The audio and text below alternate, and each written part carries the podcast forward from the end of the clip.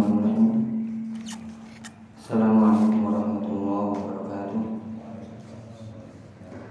Innal hamdalillah nahmaduhu wa nasta'inuhu wa nastaghfiruh wa na'udzu billahi min shururi anfusina wa min sayyiati a'malina may yahdihillahu fala mudilla lahu wa may yudlil fala hadiya lahu. Asyhadu an la ilaha illallah wahdahu la syarika lahu wa asyhadu anna Muhammadan abduhu wa rasuluh sallallahu alaihi wa ala alihi wa ashabihi wa man sara ala nahjihi ila yaumil.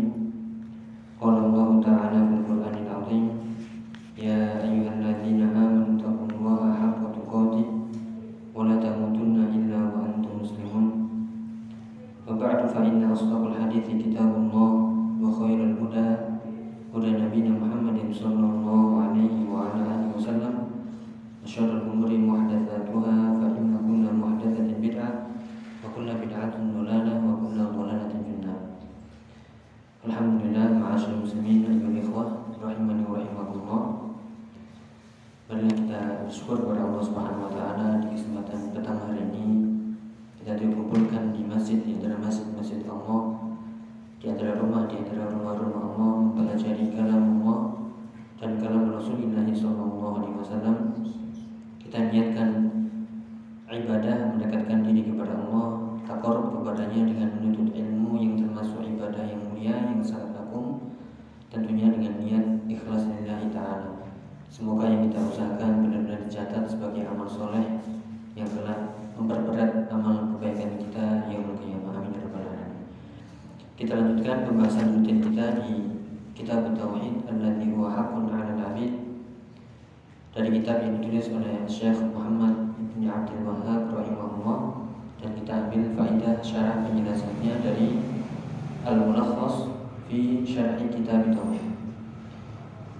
Sebagaimana telah kita rencanakan atau kita agendakan, yaitu kajian yang bersifat santai dan juga ada praktik baca kitabnya tentunya, sebagai latihan kita atau praktek setelah mempelajari bahasa Arab. Ya, kita pelan-pelan di sini memahami Kitab Tauhid. Setelah kita mulai kemarin di awal-awal, Kitab Tauhid yang dimaksud kitab adalah apa? Ya, kumpulan tauhid, yaitu berarti hal-hal yang berkaitan dengan tauhid, yaitu mengesahkan Allah Subhanahu wa taala. Kemudian telah dijelaskan kemarin juga ayat di surat Adz-Dzariyat ayat 56, wa ma khalaqtul jinna wal insa illa liya'budun. Di situ ada takhsis, pengkhususan yang menunjukkan bahwasanya tidaklah Allah menciptakan jin dan manusia kecuali satu tujuan, yaitu ya ibadah kepada Allah Subhanahu wa taala.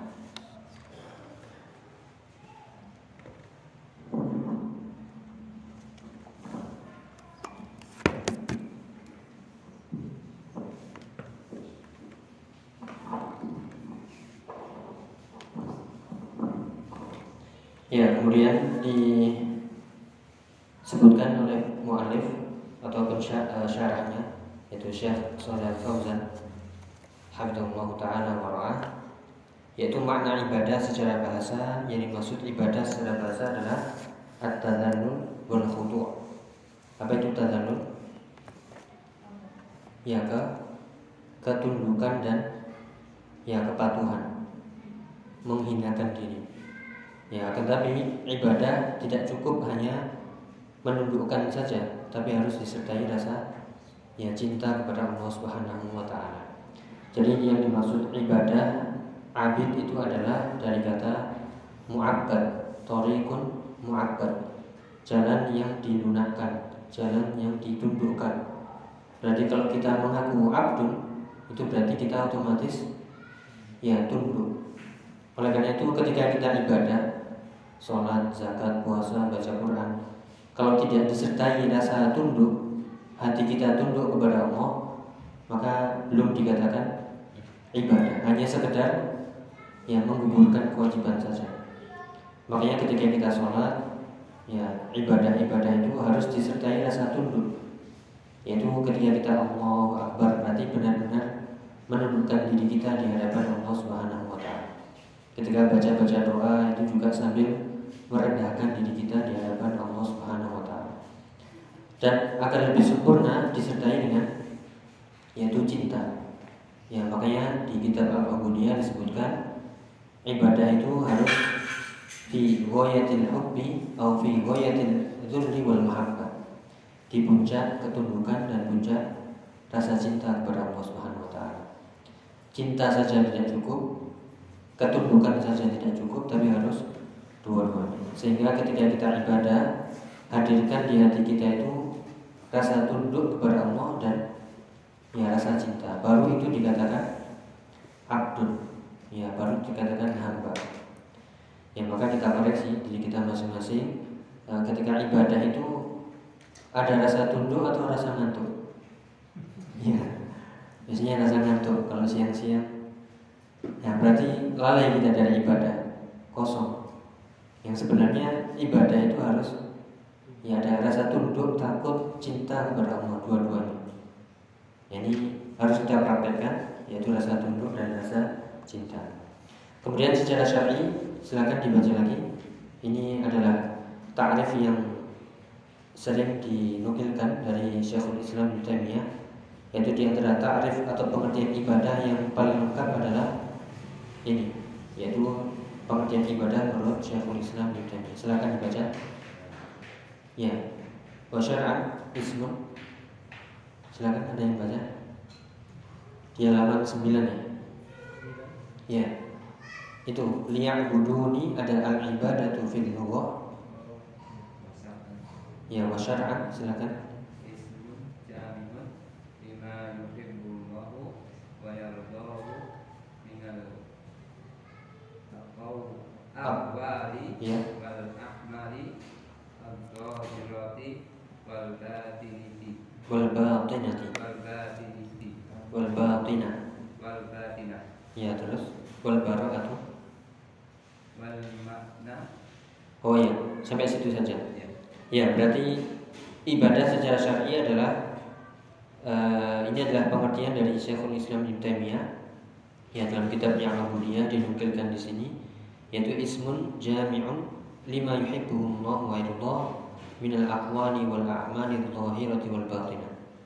Yaitu sebuah nama yang mencakup apa saja yang dicintai dan diridhoi oleh Allah Subhanahu wa taala, baik berupa perkataan, perbuatan yang zahir, yang nampak ataupun yang tersembunyi. Ya, berarti segala sesuatu yang dicintai dan diridhoi Allah, baik perkataan atau perbuatan, lahir atau batin, berarti itu dinamakan ya ibadah. Sehingga ketika kita zikir, ya di situ ada perbuatan yang dicintai oleh Allah, berarti itu adalah ibadah. Ketika membantu orang lain, ketika amal itu dicintai oleh Allah, berarti itu adalah ya ibadah. Sehingga ibadah di sini pengertiannya sangat luas, segala sesuatu yang dicintai dan diridhoi oleh Allah, baik perkataan, perbuatan yang nampak ataupun tersembunyi. Yang tersembunyi ya banyak. Bahkan batin saja itu bisa menjadi ibadah. Ya, ketika teman kita mendapatkan nikmat, kita juga ikut bahagia. Jika ingin mencari ridha Allah dengan sikap batin kita, berarti itu dinamakan ya ibadah. Maka ini adalah pengertian yang luas, perlu kita hafalkan. Kalau tidak mampu menghafalkan teks Arabnya, ya minimal terjemahannya atau paham maknanya. Oh, berarti saya harus mencari perbuatan yang dicintai dan diridhoi oleh Allah Subhanahu wa taala. Tinggal mencari ini termasuk yang dicintai atau tidak. Ya, jadi standarnya atau dalilnya bukan menurut hawa nafsu kita, atau kita mengaku-ngaku pokoknya baik itu pasti dicintai. Ya, apakah benar? Apakah setiap yang baik pasti dicintai oleh Allah? Ya, belum tentu. Harus berdasarkan ya dalil, ya baik kalamullah atau qala Rasulullah sallallahu alaihi wasallam. Ya, di sini di cetakan yang lain ada tambahan wal bara'atu min kulli ma yunafi dzalika wa yudaddu. Yaitu dan berlepas diri dari segala sesuatu yang menyelisihi apa yang dicintai Allah dan berlepas diri darinya. Kita cukup berlepas diri itu sudah dinamakan ibadah. Ada orang berbuat syirik dengan minta ke dukun atau ke kuburan, kita menolak, menafikan, nggak ikut-ikutan, termasuk ya ibadah. Ya ada orang dangdutan misalnya, kita orkesan, sama saja. Ya mereka dangdutan, kita diam saja, bahkan menolak. Nah, ini mengingkari dalam hati sudah termasuk ibadah dan hal-hal yang lain. Jadi selain ibadah mengerjakan juga ada namanya ibadah ya meninggalkan. Ini bisa kita manfaatkan, bisa di setiap hari, setiap detik itu bisa menilai ya ibadah kepada Allah Subhanahu Wa Taala. Ya kita lanjutkan ya, paham yang dimaksud ibadah. Ya tinggal mempraktekkan tadi ketundukan, rasa cinta, kemudian apa saja yang dicintai oleh Allah dan diridhoinya, perkataan, perbuatan yang nampak atau tersembunyi, baik itu mengerjakan atau meninggalkan. Nah itu semuanya berarti dimaksud dengan ibadah. Baik, lanjutkan lanjutannya al-ma'na al-ijmali lil ayah. Silakan dibaca. Ya.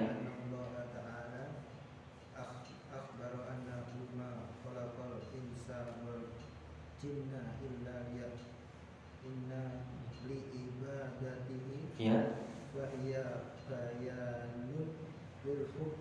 Lil hikmati fi khalqihim. Ya. Falam yurid minhum ma turidu saadatu sa biasa sad sadatu min abidiha ya minal fi anati lahum ya bil rizqi wal it'ami wa innama arada maslahata lahum. Ya. Jadi kelebihan dari kitab ini adalah kitabnya sederhana ya. Cukup ayat. Maksudnya kitab penjelasan dari Syekh Al-Fawzan ini.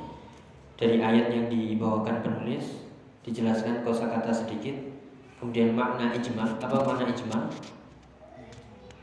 Ya, makna secara umum. Makna secara umum dari ayat ini apa? Nah, kemudian munasabatul ayat, kaitannya ayat ini dengan bab yang sedang dibaca, dan yang terakhir adalah apa yang bisa diambil faedah dari ayat ini. Jadi disesuaikan seperti kalau kita sekolah.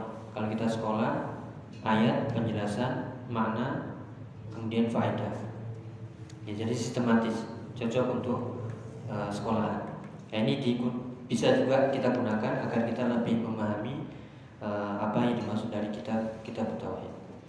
Ya tadi telah disebutkan makna ijmal, makna secara umum dari ayat ini adalah annallaha ta'ala akhbaro annahu ma khalaqal insa wal jinna illa li'ibadati. Bahwasanya Allah Subhanahu wa taala mengabarkan. Ya karena ayat itu ya isinya adalah apa? Kabar. Ya karena ketika ada ucapan berarti di situ ada khobar, ada khobar.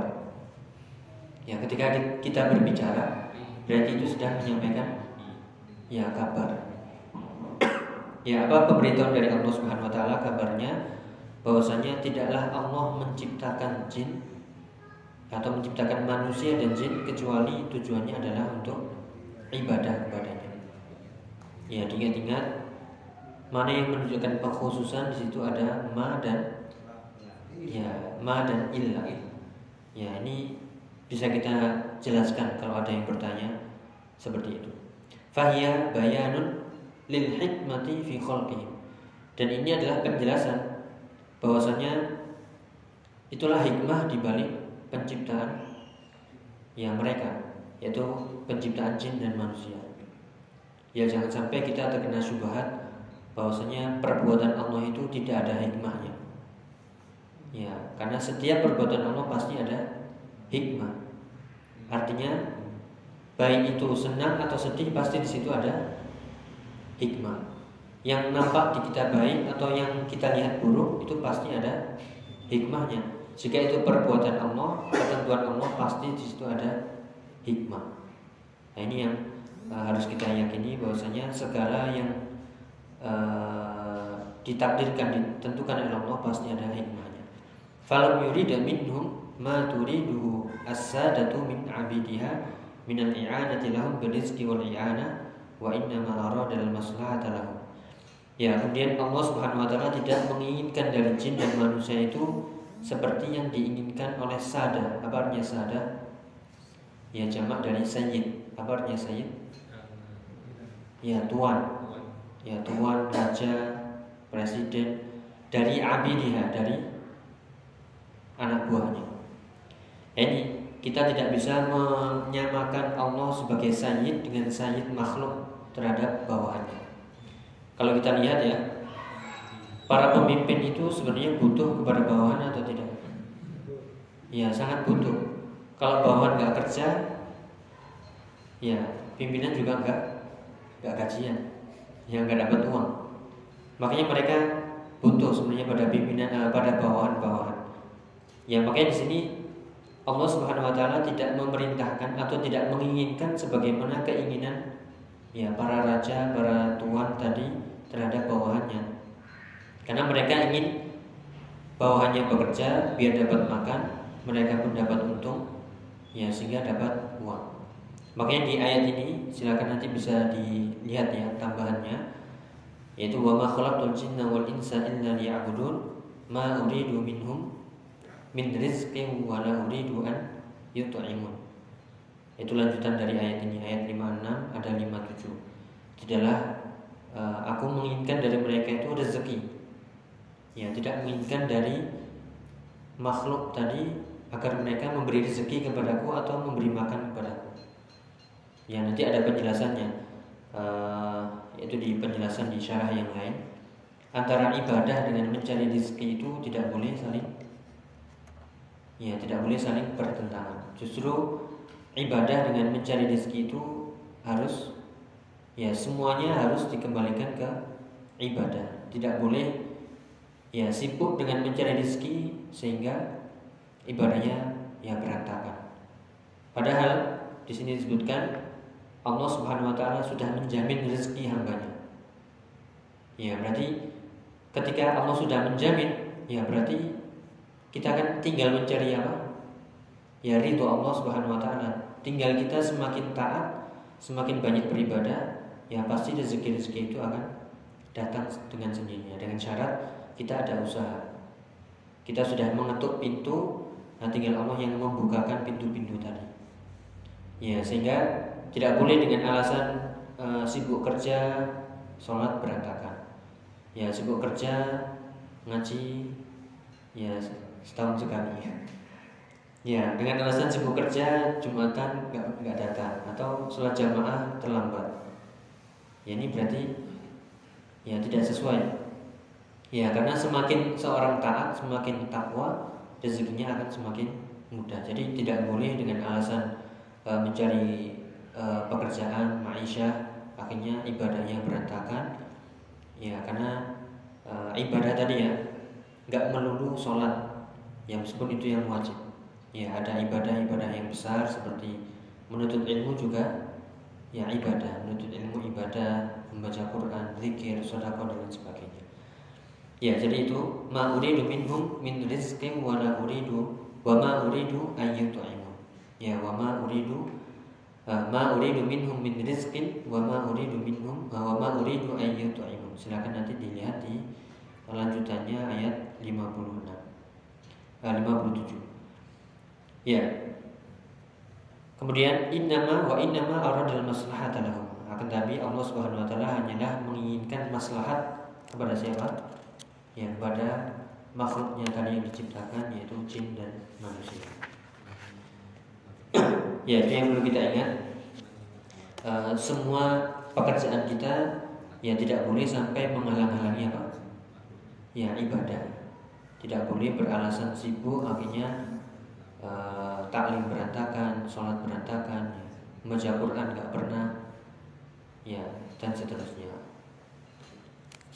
Ya, kan ada ayat wa may yattaqillaha yaj'al lahu makhraja wa yarzuqhu min haitsu la yahtasib. Siapa yang bertakwa kepada Allah, pasti Allah akan berikan jalan keluar dan akan memberikan rezeki dari arah yang tidak disangka-sangka. Yang penting tadi kita sudah usaha, kita tahu pintu-pintunya sudah kita ketuk. Nah, tinggal Allah yang melapangkan. Ya, semoga bisa dipahami. Berikutnya, munasabatul ayah lil bab. Ada yang baca? Silakan. Ya, bagus mungkin. Ya, munasabatul ayah. Munasabatul ayah. Ya. Wujubi at-tauhidi alladhi huwa ifradullahi bil ibadati li'annahu ma khalaqal jinna wal insa illa li'ajali dzalika. Ya, munasabah itu artinya keterkaitan. Munasabah itu artinya keterkaitan ayat dengan bab yang sedang dibahas. Babnya ini apa namanya? Bab apa namanya? Bab Kitab Tauhid. Judul utamanya itu. Ya, bab pertama Kitab Tauhid. Kemudian kan penulis Syekh Muhammad bin Abdul Wahhab menyebutkan ayat di surat Adz-Dzariyat. Nah, pertanyaannya kenapa ayat ini disebut di bab Kitab Tauhid? Alasannya adalah ya, disebutkan di sini annaha tadullu ala wujubi tauhid. Itu menunjukkan akan wajibnya apa? Tauhid. Jadi kalau ditanya apa dalil wajibnya bertauhid? Ya, yaitu firman Allah Ta'ala, "Wa ma khalaqtul jinna wal insa illa liya'budun." Alladzi huwa ifradullahi bil ibadah. Tauhid itu adalah mengesakan Allah dalam ibadah. Ya, mengesakan Allah dalam ibadah. Ifrad artinya adalah mengesakan. Li'annahu ma khalaqal jinna wal insa illa li'ajli dzalika. Karena semuanya Allah tidaklah menciptakan jin dan manusia kecuali li'ajli dzalika, kecuali hanya untuk ibadah, hanya untuk mentauhidkan Allah Subhanahu wa ta'ala. Ya, jadi hubungan ayat ini dengan bab Kitab Tauhid adalah ayat ini menunjukkan wajibnya bertauhid. Ya, karena maknanya tadi jelas wa ma khalaqtul jinna wal insa illa liya'budun. Ya, ini pelan-pelan yang sambil kita pahami. Yang dimaksud pahami yaitu keterkaitan ayat ini dengan bab tauhid. Ya, berarti ayat ini dalil tentang wajibnya tauhid. Kalau ditanya apa dalil wajibnya tauhid? Ya, wa ma khalaqul jinna wal insa illa liya'budun. Mana yang menunjukkan wajib? Ya, di situ ada ma dan illa, menunjukkan pengkhususan. Tidaklah diciptakan kecuali untuk tujuan khusus, yaitu ibadah. Ya, kemudian ma yustafadu minal ayat. Ini judul-judul ini akan terus kita ulang ya, karena ini sistematis. Ma yustafadu minal ayah artinya adalah apa yang bisa kita ambil faedahnya dari ayat ini. Ya, jadi langsung seolah kalau kita belajar itu langsung diberikan hasilnya. Tinggal metik saja kita di sini. Ya, silakan yang pertama. Apa yang bisa diambil dari ayat? Silakan. Iya, bagus. Wujubu. Wujubu ifradillahi ibadati ala jami'il saqalaini ya al-jinni wal insi. Ya. Ini silakan ya sambil dicatat terjemahannya. Wujubu ifradillahi bil ibadati ala jami'is saqalaini. al-jinni wal insi. Yaitu faedah yang pertama dari ayat ini adalah wajibnya mengesahkan Allah dalam ibadah. Ya, bagi siapa kewajibannya ini? Yaitu seluruh tsakola ini, yaitu seluruh jin dan manusia. Ya. Jadi kalau ditanya apakah jin termasuk mukallaf? Ya, apakah jin termasuk mukallaf? Apa itu mukallaf? Ya, yang dibebani syariat wajib beribadah. Jawabannya ya. Berarti ya, bangsa jin juga ada syariatnya. Artinya ya, di situ mereka punya kewajiban taat kepada Allah dan enggak boleh bermaksiat kepada Allah Subhanahu wa taala. Jadi sudah urusan masing-masing. Ya, tidak perlu ya mengurusi atau mencampur adukan. Dalam arti misalnya ya, ada misalnya kalau ada jin yang sampai mengganggu manusia, ya, atau sebaliknya, ini menyelisih syariat atau tidak? Ya, menyelisih, ya sudah. Ya, mereka nanti punya pertanggungjawaban ya masing-masing. Sehingga kewajiban kita adalah fokus ibadah kepada Allah Subhanahu wa taala. Ya, di sini kan disebutkan jin dan manusia. Kalau malaikat nggak wajib beribadah. Ya. Tidak dibebani syariat. Ya, ini faedahnya ya, tidak disebutkan jin dan manusia di ayat ini, tapi di ayat yang lain, yaitu malaikat tetap diwajibkan dibebani syariat. Bahkan keistimewaannya malaikat tidak pernah ya membangkang bermaksiat, bahkan nggak pernah bosan. Ya, di ayat di surat Fussilat disebutkan yusabbihuna lahu bil laili wan nahari wa hum la yasamun. Mereka selalu bertasbih kepada Allah siang dan malam hari dan enggak pernah bosan. Ya, tetap mereka diperintahkan untuk ibadah, tapi keistimewaan mereka itu enggak pernah sedikit pun bangkang. Enggak pernah bosan, enggak pernah lelah, udah taat terus. Tapi tetap mereka ya disebut hamba di antara hamba-hamba Allah Subhanahu wa taala. Bahkan di ayat yang lain di surat Tahrim itu ya, qu anfusakum wa ahlikum nara wa quduhan nas wal hijara 'alaiha malaikatun ghiladun shidadun la ya'suna ma amara Allah. Apa lanjutannya? Wa yaf'aluna ma ya, yaitu jagalah diri kalian dan keluarga kalian dari api neraka, yang di sana ada penjaga-penjaga yang keras, yang tegas ya. La yaksuna ma amara, tidak pernah mereka membangkang dari yang diperintahkan oleh Allah Taala dan mereka selalu taat. Ya, jadi sama ya, baik manusia, jin, malaikat semuanya adalah hamba Allah yang wajib beribadah. Kalau selain mereka, tanaman-tanaman, hewan, ya apakah hamba Allah? Ya, hamba Allah. Ya, ada di ayat ya, silakan nanti bisa dicek di surat Al-Isra ayat 44. Wa in min syai'in illa yusabbihu bihamdihi walakin la tafqahuna tasbihahum. Innahu kana haliman ghafura. Tidaklah sesuatu kecuali mereka semuanya bertasbih ya, memuji Allah. Akan tapi kalian tidak paham. Ya, tidak paham bahasa mereka tasbih kayak gimana. Ya, innahu kana haliman ghafura. Sungguh Allah Maha lembut dan Maha pengampun. Jadi semuanya itu beribadah kepada Allah. Mau manusia, jin. Ya, manusia dan jin ini ada yang membangkang, ada yang taat. Malaikat semuanya taat. Selain mereka juga mereka bertasbih kepada Allah Subhanahu wa taala. Ya, makanya di salah satu hadis ya, larangan membunuh apa? Katak. Ya, kenapa? Karena ya suaranya itu sedang bertasbih. Ya, suaranya sedang bertasbih.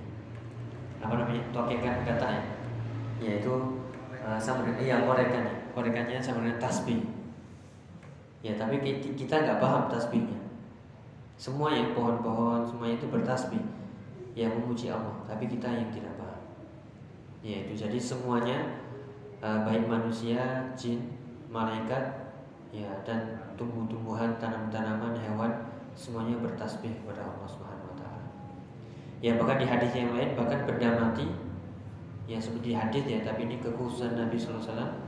Apanya? Ya, mimbar Nabi sallallahu alaihi wasallam. Yaitu menangis ya, karena ya apa itu ceritanya? Ya, ganti mimbar. Ya, menangis. Ya, kayu menangis. Ya, itu faedahnya. Yang pertama yaitu mengesahkan Allah dalam hal ibadah wajib bagi siapa? Semua makhluk. Ya. Nah, tentu di sini ada faedahnya nanti ya. Semuanya beribadah, tapi ada yang ibadahnya itu umum, terpaksa. Ya, ada yang ibadahnya itu khusus.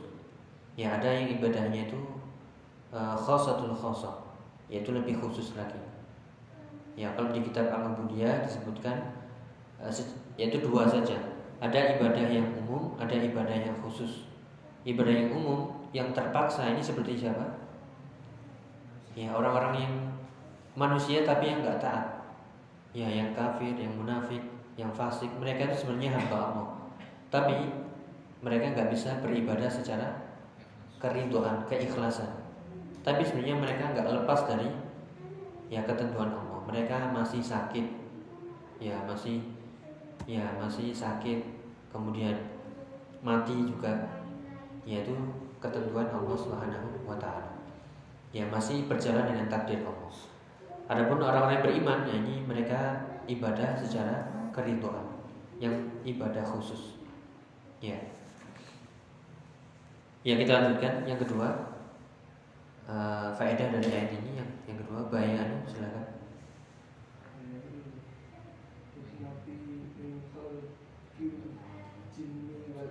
Ya. Bayan artinya penjelasan, al-hikmah, hikmah dari penciptaan jin dan manusia. Apa hikmahnya? Apa hikmah penciptaan jin manusia? Ya, untuk beribadah.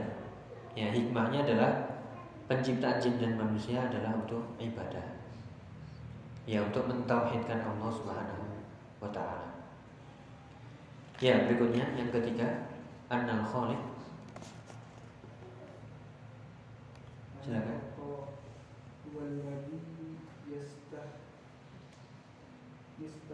Yastahiqul ibadata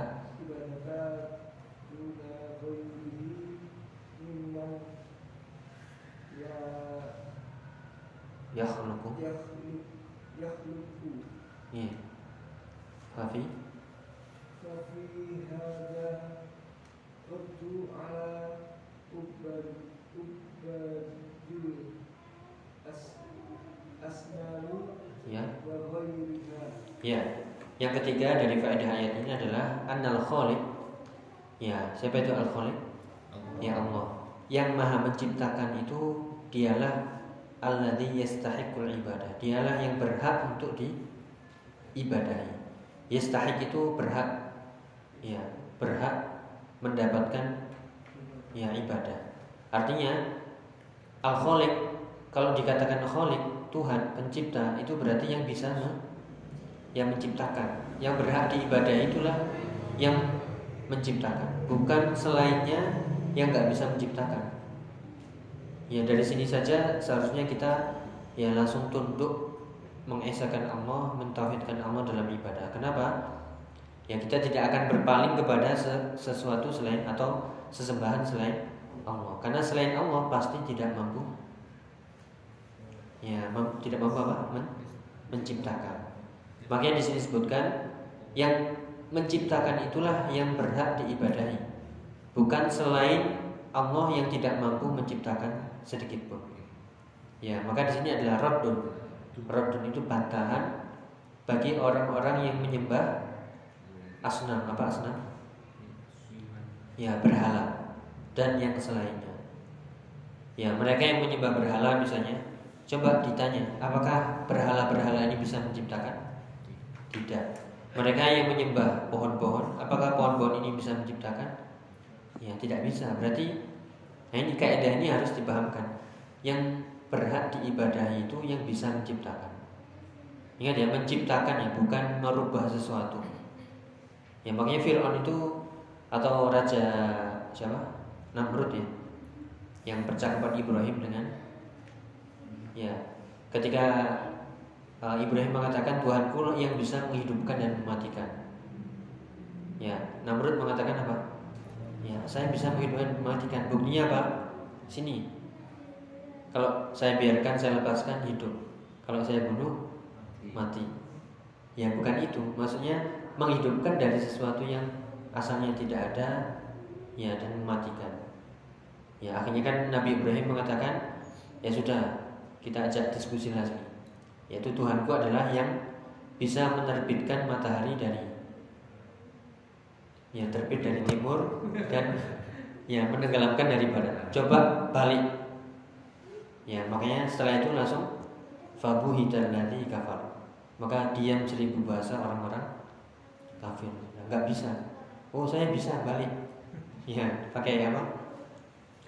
Kaca kemudian seolah-olah sulapan atau seperti apa? Magic King, apa? Magic King ya? Siapa namanya? Zack King. Ya di YouTube. Oh iya, kalau nggak tahu alhamdulillah. Yang itu magic. Ya seolah-olah bisa mengubah apa matahari dari bulan diubah-ubah. Ah, ilusi apa? Ilusi mata dan permainan teknologi aja. Ya bukan nyata.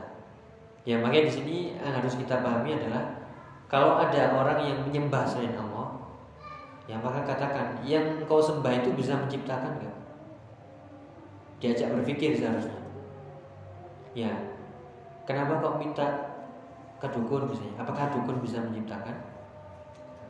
Ya gak bisa. Ya cuman di kalangan orang awam menyembah itu identik dengan sujud, rukuk, ya apalagi sholat. Saya sholatnya gak ngadep mbah dukun, saya tetap sholat. Tapi kalau untuk urusan minta, ya minta rezeki, minta ini, saya kesana. Ya padahal itu semuanya ibadah, baik doa, ya sholat itu semuanya ibadah, nggak boleh diberikan kepada selain Allah. Tes saja, yang kau ibadah itu bisa menciptakan atau tidak. Kalau tidak bisa, itu bukan sesembahan yang hak. Sesembahan yang hak yang wajib diibadah itu yang mampu menciptakan dari sesuatu yang ya tidak ada. Ini bantahannya, bantahan kepada orang-orang yang menyembah berhala-berhala dan lain sebagainya selain Allah. Yaitu pasti kalau ini dipahamkan, ya pasti fitrahnya akan ya tunduk. Oh ya, ya pasti ya. Ya tentunya dengan penjelasan yang ya yang benar. Ya kita lanjutkan sejenak. Nomor 4 silakan. Bayan. Ya silakan bayan mu'in Allah. Bayan mu'in Allah subhanahu wa ta'ala an khalqihi wa hajatil khalqi ilaihi li annahu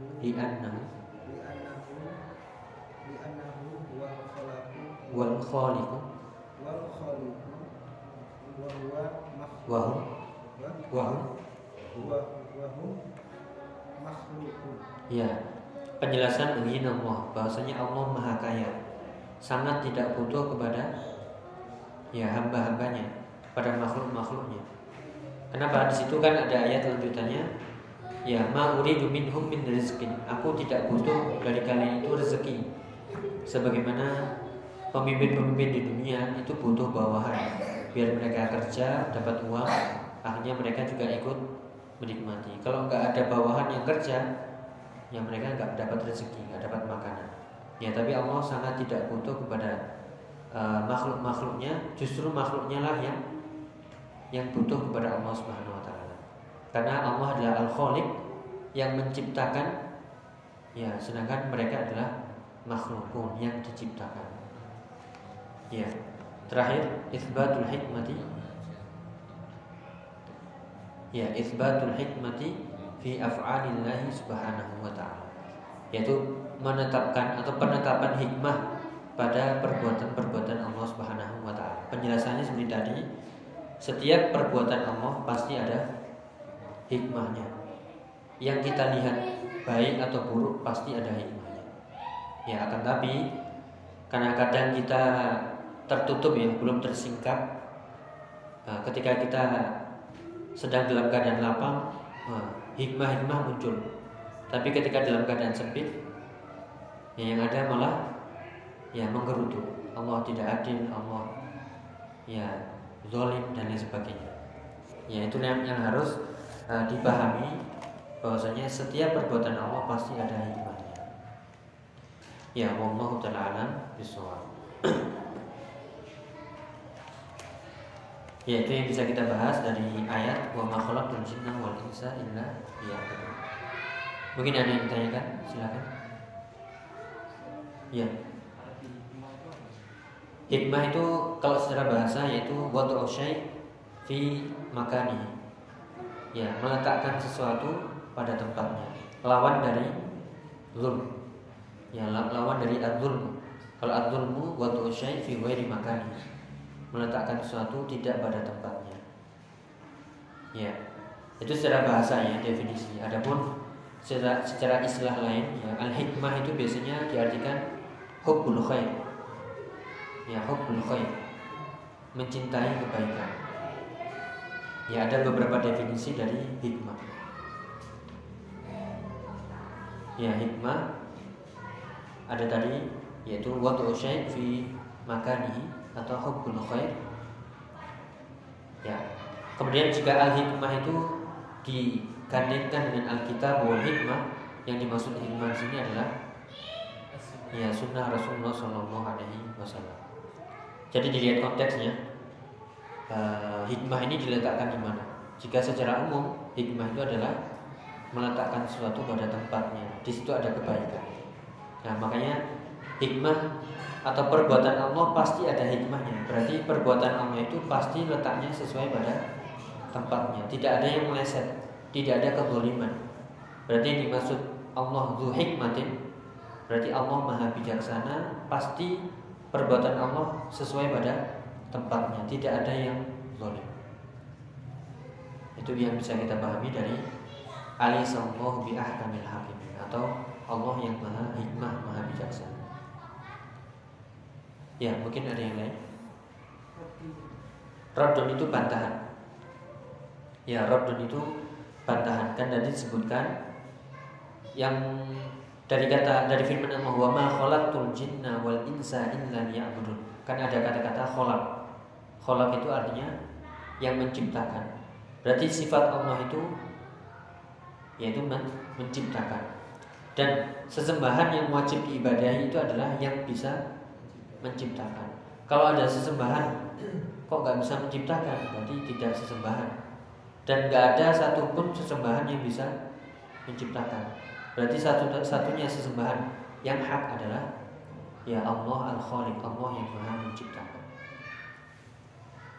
Ya, dalam belajar ini kita perlu istilahnya penguatan diri dan pembentengan. Ini kan seolah membentengi kita. Jadi kita bisa menjawab, bisa membantah orang-orang yang beribadah kepada berhala. Cara menjelaskan kepada mereka bagaimana? Ya ini, ya berhala yang kalian sembah itu bisa menciptakan atau tidak? Ya tentu mereka, ya kalau mereka ingin ngeles ya pasti diajak ke sana kemari. Ya nggak ingin ngomong tidak bisa, tapi sulit mengatakan tidak bisa. Ya bukan begini. Saya nggak beribadah, saya cuma begini. Ya wasilah dan sebagainya. Ya intinya sama, itu ibadah. Ya, itu diantara belajar adalah menguatkan diri, yang memantapkan diri kita, dan juga harus punya benteng sehingga bisa menolak syubhat, bisa membantah orang-orang yang ya memiliki syubhat tadi. Ya mungkin ada yang lain.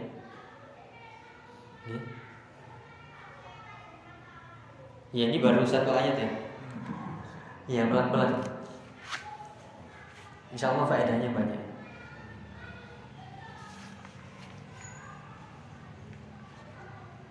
Iya, ada pertanyaan? Iya, sama. Di ayat itu disebutkan wa ma khalaqtul jinna wal insa illa liya'budun. Yaitu tidaklah aku kata Allah menciptakan jin dan manusia kecuali ya ibadah kepada Allah. Bahkan Rasulullah juga diutus kepada ya manusia dan jin. Seperti dalam riwayat bahkan sampai turun surat Al-Jin. Yaitu ketika Rasulullah di suatu tempat para sahabat kehilangan beliau. Kemana nih Rasulullah enggak ada? Dicari-cari enggak ketemu. Akhirnya pas datang beliau mengatakan, ya aku baru saja ya mendakwahi kaum jin. Sama. Ya jadi sama-sama wajib beribadah, wajib sholat, tidak boleh melanggar. Kalau melanggar juga dapat azab, dapat siksa. Sudah, fokus saja ke kehidupan masing-masing. Yang mereka mengganggu berarti dosa. Kita mengganggu juga dosa. Ya sudah. Jadi tidak perlu takut. Sama-sama apa? Iya, ya karena beda alam dan nggak mungkin bisa bersatu. Ya, Allah Taala bersama. Ya, kenapa? Malaikat? Bukan, kalau malaikat dari asal usul penciptaannya sudah berbeda. Kalau malaikat diciptakan dari ya nur, sedangkan jin dari api. Ya, jadi tadi yang telah kita sebutkan, yaitu ada perbedaan di antara keduanya. Jin dan manusia ini, ya ada sifat membangkangnya. Ya, adapun malaikat selalu taat. Tapi apakah manusia bisa melebihi derajat malaikat? Bisa. Kenapa? Sifat jin dan manusia itu ada sifat membangkangnya. Tapi kalau dia selalu taat, yang bisa melebihi derajat malaikat. Beda dengan malaikat. Malaikat memang gak punya nafsu, gak punya syahwat, ya wajar. Ya tapi punya keistimewaan sangat-sangat patuh tunduk kepada Allah. Ya kalau manusia kan punya nafsu, punya syahwat. Ya tapi kalau taat, ya ini dapat keutamaan di situ. Ya, ya bukan berarti kita membolehkan diri ya, ya sewajarlah manusia sekali-sekali. Ya bukan begitu, tapi di situ ada hikmah. Sekali lagi, setiap yang Allah ciptakan pasti ada hikmah. Kadang kita mengetahui, kadang belum. Yaitu tugas kita. Itu hikmahnya bagaimana? Yaitu dengan ilmu dan bertanya. Ya Allah Taala bersama. Mungkin ada yang lain? Ya ini sebenarnya ada sedikit ya, ada ibadah yang menyimpang di antara kaum sufi terutama, yaitu mereka menganggap ibadah ya ammah, ibadah khosoh dan khosotul khosoh. Yaitu mereka kalau sudah nanti di penjelasan kitab Al-Abidiah ada ya. Kalau kita kan mengimani rububiyah, uluhiyah dan asma wa sifat. Akan tapi kaum sufiyah menganggap orang yang sudah derajat tinggi itu kalau sudah mengenal Allah dari sisi rububiyah saja. Sehingga mereka sudah mencapai derajat musyahadah, mencapai derajat syuhud. Ini munculnya dari mana? Ketika mereka cinta ya, sangat cinta kepada Allah. Jadi seolah-olah kalau sudah cinta, mabuk cinta, gila cinta, pasti yang dia lihat di depannya itu pasti sesuatu yang dia cintai. Jadi semangat dia ngefly itu beliau cinta. Jadi kalau ditanya, itu siapa? Itu si fulan, bukan itu Allah itu. Yang ada. Jadi kalau belum nyampe derajat itu belum dikatakan ya, belum dikatakan arifin, dikatakan arifin, orang yang arif. Ya, tapi ini tidak ada dalilnya. Jadi alasannya itu kalau seseorang sudah cinta, pasti yang dia lihat itu semuanya yang dia cinta. Kalau belum sampai level itu, ya Anda masih belum. Alasannya itu, Bisa kita lihat ya, misalnya ya, kalau kita sudah mencintai seseorang, pastinya kita lihat bayangannya, aduh si fulan aja, terbayang-bayang cintanya. Apa yang dilihat itu kamu, yaitu artinya menyamakan kecintaan Allah kepada yang makhluk, sehingga itu tadi. Jadi harus sampai level kasyaf ya, tersingkap melihat sesuatu itu yang dilihat selain Allah, selain yang dilihat dari makhluk itu pasti Allah. Ya lama-lama nanti jadi ya ada istilahnya wahdatul syuhud sama wahdatul wujud.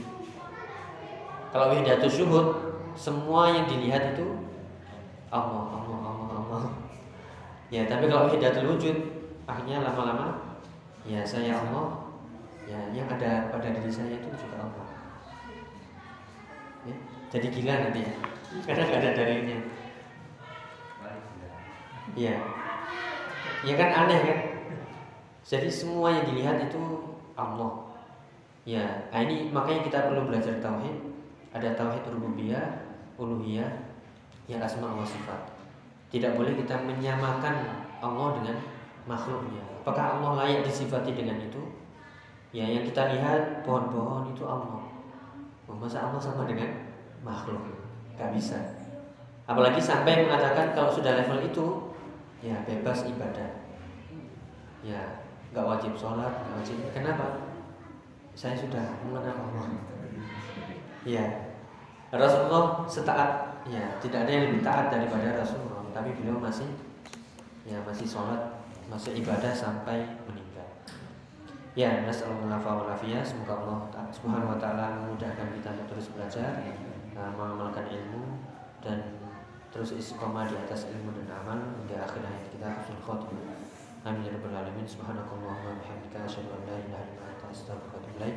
Wassalamualaikum warahmatullahi wabarakatuh.